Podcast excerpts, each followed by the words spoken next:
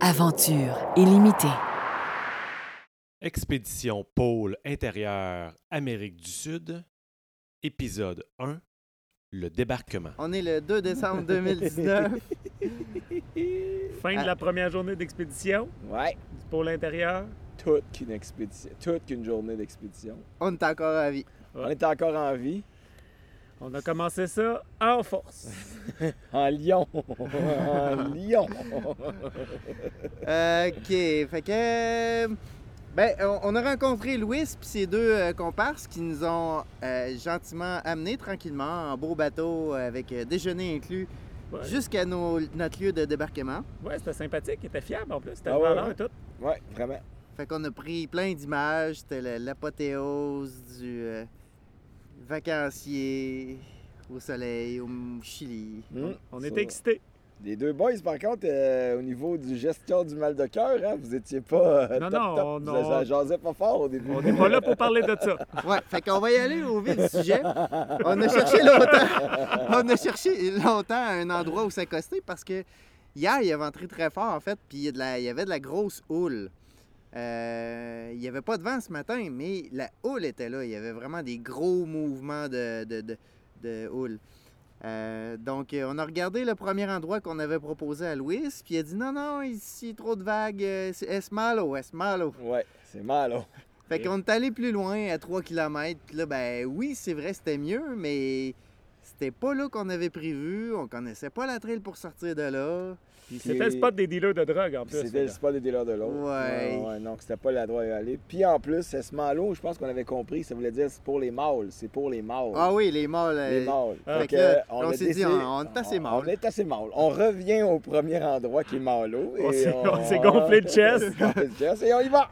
Fait que euh, Louis, euh, euh, une bonne gueule, hein? Une Ah bonne oui. gueule, courageux, le gars. OK, ben on va prendre ma petite barque puis on va aller voir. Fait que j'embarque avec Louis dans sa petite barque, mais il a jamais orienté la barque vers la plage. En fait, il a toujours orienté la, barque vers son bateau, comme s'il voulait sacrer son camp à un moment donné À qu'il m'aurait dopé. instant, à tout instant, il était prêt à partir. Fait que moi, je suis en maillot de bain, puis ma mission, c'est d'aller vérifier le spot. Euh, puis si ça se fait, débarquer avec les caméras, positionner le drone, positionner les caméras, et là, on fait le film. L'endroit que moi j'ai rêvé pendant plus d'un an, c'est là, le débarquement, les vélos, tout ce qu'on a fait des derniers jours, c'est là que ça se passe. Fait que ça va bien. Il y a une petite pointe, c'est vraiment pas là que j'avais prévu aller, mais euh, il n'y a pas trop de vagues, fait que ça monte de 3-4 pieds, fait que je me suis dit, ben, je vais, m'organiser pour être euh, synchronisé avec les vagues, puis je vais juste comme sauter sa roche, poigner ma main, puis euh, monter. Fait que j'ai fait ça. Puis en swingant le sac par-dessus la roche, ben j'avais deux sacs, il y en a un qui s'est détaché, il est tombé en bas. Fait que j'ai sauté, je suis retourné chercher l'autre sac et ça a été franchement plus difficile à remonter sa roche. Il y avait plus de vagues, c'était plus comme du 5-6 pieds là, de, niveau qui changeait. Fait que mais je réussis, puis euh, je m'en vais m'installer sa roche, je platisse toutes les affaires.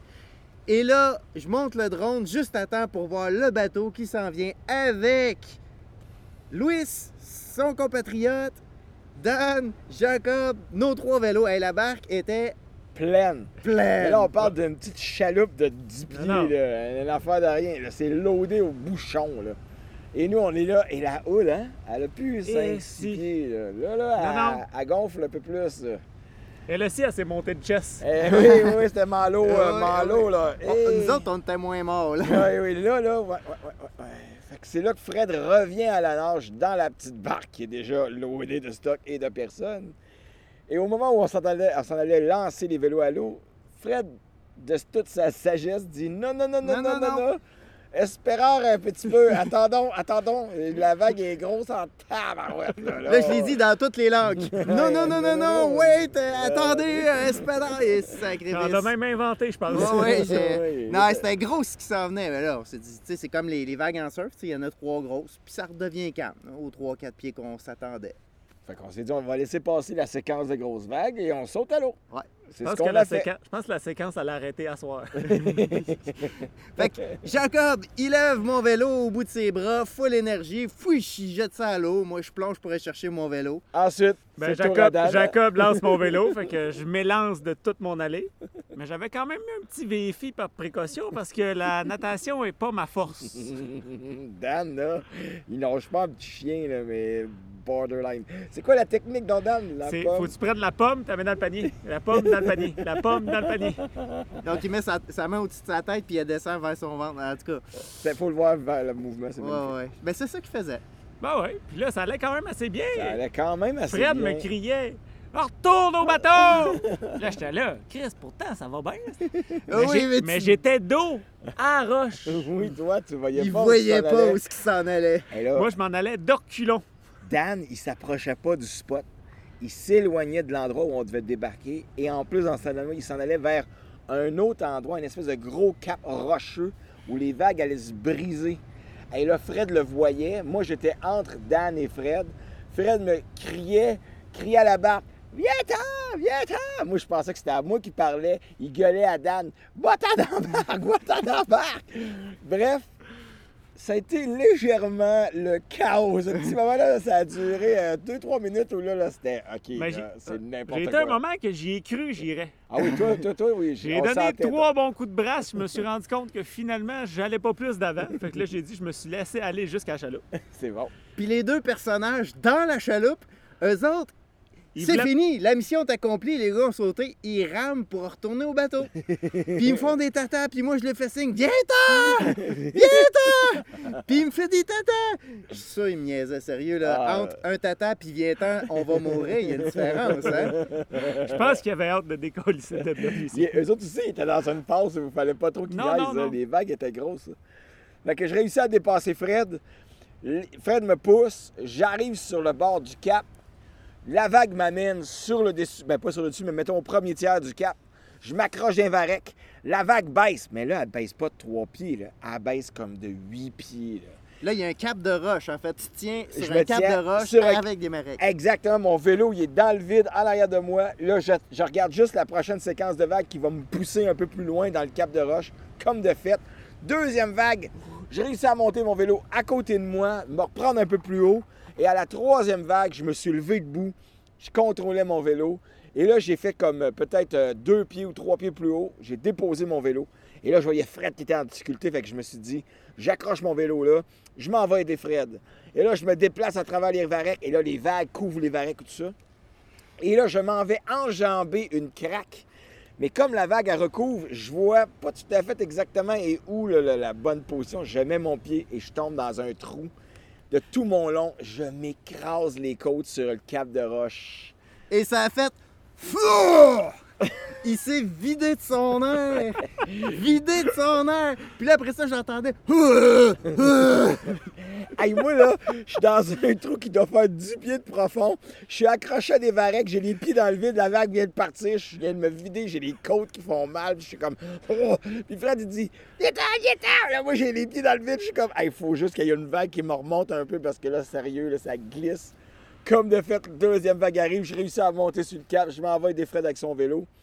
Et à ce moment-là, on voit Dan qui est, ren- qui est retourné sagement dans la barque, qui attend que ces choses se calment. J'étais en train d'en reprendre mon souffle puis d'en reprendre mon courage à deux mains parce que je voulais pas faire honte à mes chums. Puis je vois la vague qui arrive puis qui ramasse le bicycle à Jacob. La deuxième vague en ramasse le bicycle à Jacob et le bicycle à Jacob, il retourne directement dans la mer. Moi, je suis là. Oh, bien. Jacob! Ton bicycle! Jacob! De bicyclette! ah! Bicyclette! C'est là qu'il a compris. Mon cerveau était switché en espagnol. ça doit être ça. Moi, j'entends Dan qui hurle. Fait que je me retourne pour voir ce qui se passe. Et je vois le vélo. Je me dis, ah shit, Dan a échappé son vélo. Son vélo est rendu dans l'eau. Fait que je me dirige vers le bord de la mer pour essayer de voir si je peux. Et là, en m'approchant, je réalise que le vélo, il est noir. C'est mon bike. Ah, hey, je venais de sortir de l'eau. Là. Ça me tentait pas d'y retourner. Fuck! Un, deux, trois, saute dans la vague nage vers le vélo. Hey, là, j'ai plus de jus, là. Je suis fatigué. Je pogne la roue avant de mon vélo, puis je me mets à nager, à retourner vers la roche où j'avais monté. Mais là, là, le, le, re- le contre-recourant, le retour de courant, il me recule, il me recule, puis je train de m'éloigner de plus en plus. J'envale une gorgée sur deux, la pomme dans le panier, la pomme dans le panier, et là, là, je sais plus quoi faire, la tomate, l'orange dans le panier, là, pour que j'avance, j'avance, j'avance. Je finis par me rendre et m'accrocher sur des varechs, mais là, je suis pas à la même place. J'ai pas de petit step, là. je suis face à un mur qui est plus haut que moi. Et là, moi, pendant ce temps-là, j'ai foncé pour prendre la corde qu'on a mis dans notre stock en se disant Oh, peut-être on en avoir besoin. Puis que tout le long, j'ai traîné en me disant Oh, ouais, ok, peut-être un jour. Fait que je fais un nœud, tu sais ça, Jacob, pogne la corde! Pogne la corde!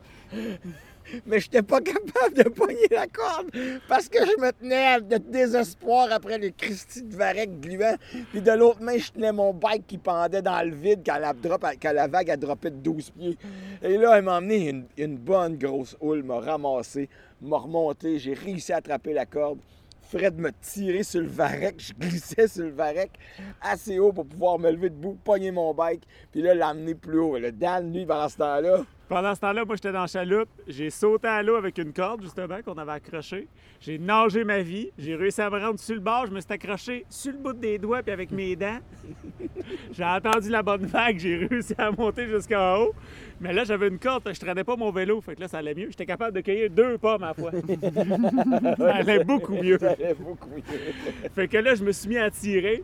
Je me suis timé. Mon vélo a réussi à embarquer après sur les caps de roche. Fred est venu me chercher. On a hissé ça jusqu'en haut.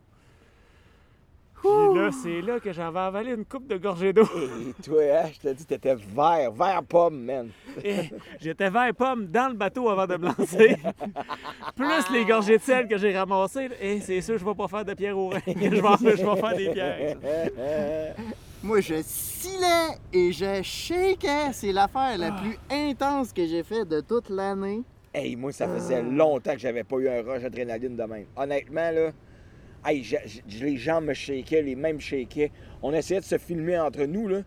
Oublie ça, il n'y a pas une image qui peut être stable. là. On- les mains nous brassaient, là. on était là, à côté dans l'adrénaline.